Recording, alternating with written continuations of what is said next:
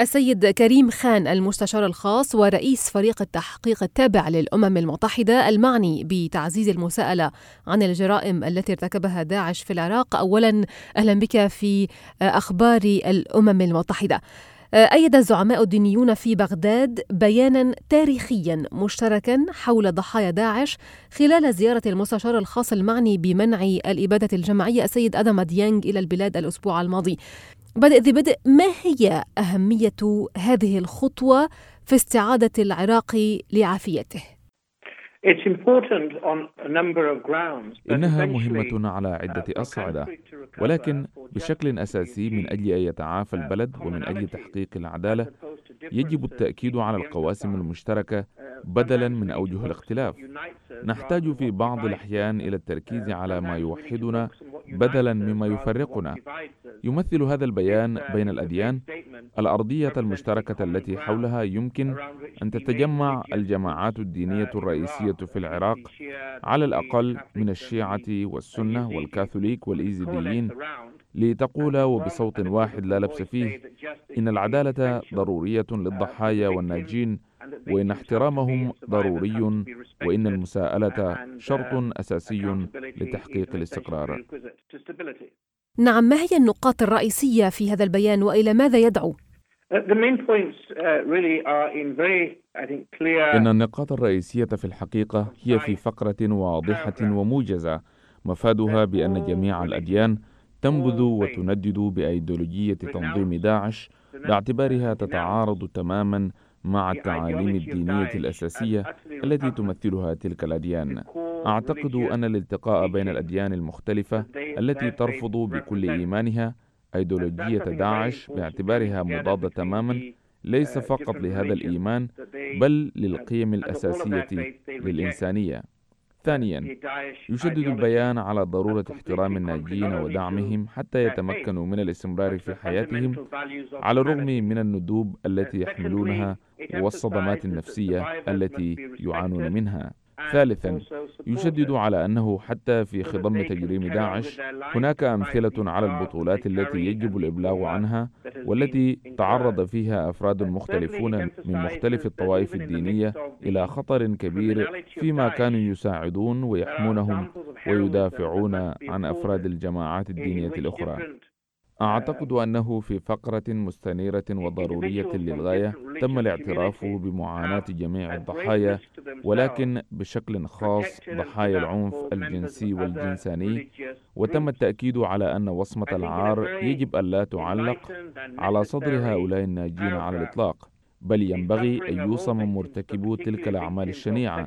في الوضع الفريد للعراق كان من المهم أيضا الإقرار بوضع الأطفال وتجمع جميع الزعماء الدينيين حول مبدأ أن الأطفال يولدون أبرياء وبغض النظر عن الكيفية التي جاءوا بها أو كيف تأثروا بجرائم تنظيم داعش إنه الحد الأدنى من المتطلبات الأساسية للقانون الدولي بأن يعاملوا بلطف ومحبة وقد أكد جميع الزعماء الدينيين ذلك.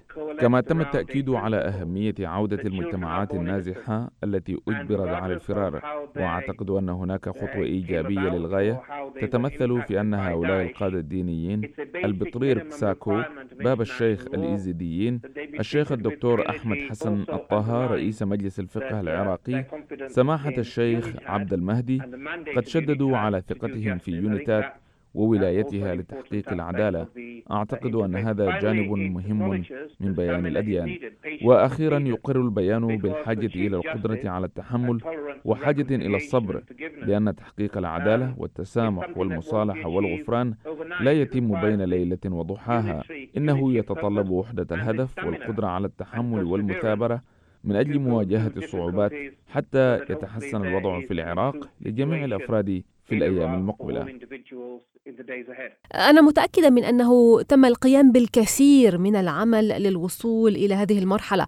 هل يمكن أن تخبر مستمعين كيف ساعد فريق يونيتاد في التحضير لبلوغ هذه اللحظة؟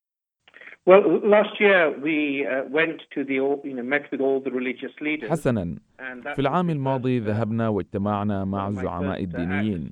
وكان ذلك من أول ما قمت به عندما تم تعييني رئيسا لفريق التحقيق. في أوائل العام الماضي تشرفت بلقاء صاحب السمو آية الله السيد علي السيستاني. غبطة البطريرك ساكو وباب الشيخ الإيزيديين سعادة الشيخ الدكتور أحمد حسن الطه رئيس مجلس الفقه العراقي. ومنذ ذلك الحين بالطبع قمت بالتواصل مع المجتمعات الدينية الأخرى كذلك. وسارت الأمور إلى الأمام هذا العام لأننا تلقينا مساعدة كبيرة أيضا من السيد أدام ديانغ المستشار الخاص المعني بمنع الإبادة الجماعية. لذلك من المفيد للغاية تفعيل ما قرره الأمين العام حول مبدأ أمم متحدة واحدة حيث قمت وديانغ بالتجول معا كمكلفين بولايتين منفصلتين ولكن يتحدثان بصوت واحد حول قضية أعطاها الأمين العام نفسه الكثير من الاهتمام ووضعها من ضمن الأولويات للتأكد من أننا نجحنا في التواصل الفعال مع هؤلاء الرؤساء الدينيين. وهكذا تمكنا من الحصول على تأييد لأول مرة من قبل هؤلاء القادة الدينيين الرئيسيين في العراق بشأن رسالة مشتركة تتعلق بجرائم داعش. لقد كان حقا جهدا مشتركا مع الزعماء الدينيين في العراق. إنهم يستحقون الثناء. وأعتقد أننا محظوظون للغاية كأمم متحدة لأننا تمكنا من لعب دور مهما كان صغيرا في تسهيل هذا الحدث الهام. حسنا كيف ستتابعون هذا الجهد؟ بمعنى آخر ما هي الخطوات التالية؟ أكدت في اجتماعات مختلفة وكذلك فعل أدام ديانغ أن هذا البيان تاريخي رغم أنه على حد تعبير شيخ كربلائي يمثل أرضية حقوق وليس سقفا. وبالفعل كما هو موضح في البيان أوضحنا للمجموعات الدينية الأخرى سواء كانت الكنيسة الأرثوذكسية أو الكاكا أن مجال التوقيع على البيان ما زال مفتوحا يمكن للآخرين التوقيع عليه هو ليس وثيقة مغلقة. هناك فسيفساء غنية تدعى التقاليد الدينية في العراق ونريد أن تكون هذه هي الأرضية المشتركة التي يمكن أن يجتمعوا عليها جميعا من خلال تلك الإنسانية المشتركة ويجتمعون بصوت واحد الذي يجب أن يتردد صداه على نطاق أوسع من العراق ليقولوا إننا نحتاج إلى العدالة ونرفض أيديولوجية شنيعة زائفة تم تبنيها باسم الدين الذي اسمه سلام. واعتقد أن ما نعتزم القيام به في الوقت المناسب هو أن نقوم بموجة ثانية من التوقيعات. لقد أجريت بالفعل مع أدام ديانغ بعض المناقشات مع بعض المجتمعات الدينية. ونأمل في دفع ذلك إلى الأمام في الفترة المقبلة. ولكن بطبيعة الحال لا يمكن النظر إلى أي من هذا بمعزل عن الصورة العامة. حكومة العراق هي المحاور الرئيسي لنا فيما يتعلق بالمسؤولية عن القوانين التي يمكننا استخدامها والتغاضي عنها لمقاضاة جرائم داعش كإبادة جماعية وجرائم ضد الإنسانية وجرائم حرب. نحن بحاجة إلى بناء الثقة في مجتمعات الضحايا سواء كانوا مسيحيين أو إيزيديين أو كاكيين أو شباك أو تركمان. بصرف النظر عن العرق سواء كانوا أكرادا أم عربا.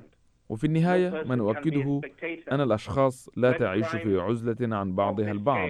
لا يمكن لأي شخص أن يكون متفرجا عندما ترتكب جرائم بهذا الحجم وبهذه الطبيعة. جرائم مزقت روح الإنسانية. وكل فرد وكل مجتمع مهما صغر أو كبر له دور مهم في إسماع هذا الصوت. هذا المطلب الجماعي للعدالة. وأعتقد أن هذا يتطلب استخدام جميع الطرق ضمن التحقيقات المكلف بها وبناء القضايا ومساعي التواصل ووضع شواغل الناجين في الصدارة وليس على هامش عملنا للتأكد من أن يتم إعطاء الأولوية لجرائم ضد الأقليات والنساء والرجال والأطفال بغض النظر عن التوجه أو الجنس بموجب ولاية السيد أدام ديانغ وهي منع الإبادة الجماعية. لأجزاء أخرى من الأمم المتحدة بطبيعة الحال تفويضات خاصة بها ونحن بحاجة إلى العمل حيث أكد الأمين العام ببلاغة وبشكل متكرر على أن نحاول كأمم متحدة أن نكون خدما للبشرية ولشعب العراق حتى يكون الغد أفضل من الأمس الكلمة الأخيرة لك سيد كريم خان ما هي رسالتك إلى المجتمع العراقي؟ My message is the road is going to be long. رسالتي هي أن الطريق سوف يكون طويلا. بينما أظهروا صبرا عظيما بالفعل وقدرة على التحمل التي أثني عليها في النجاة من داعش. لقد أخبرت بعض هذه المجتمعات مثل الإيزيديين والمسيحيين. أنها تمثل أمثلة حية على هزيمة أيديولوجية داعش. فكل حياة كل نفس هو نبذ لكل ما قد سعى داعش إلى تحقيقه. لكننا بحاجة إلى أن نعمل معا. وهذه هي رسالتي.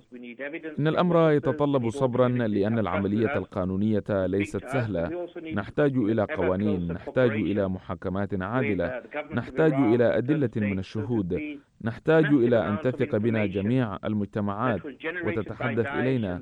لكننا نحتاج أيضا إلى إقامة علاقة أوثق مع حكومة العراق حتى يتسنى تحليل المعلومات الضخمة التي تم جمعها حول داعش بشكل صحيح وتكون جزءا من التحقيقات الجنائية حتى يتمكن الأفراد من رؤية المسؤولين عن الجرائم يمثلون أمام العدالة بدلا من تحميل ذنب جماعي إلى فئة معينة مما يؤدي إلى الإقصاء مما يؤدي إلى فراغ قد يمتلئ بنفس السموم التي استغلها داعش في المقام الأول. هذه هي رسالتي. هناك الكثير من العمل الذي يتعين القيام به. لا يمكن أن يتم ذلك من قبل أي فرد أو أي دين أو أي جزء من الأمم المتحدة. يتطلب جهدا جماعيا يشركنا جميعا الأمم المتحدة حكومة العراق المجتمع المدني الضحايا والناجون. وكما قلت فإن هذه الجرائم الضخمة تدخل في نطاق اختصاصنا.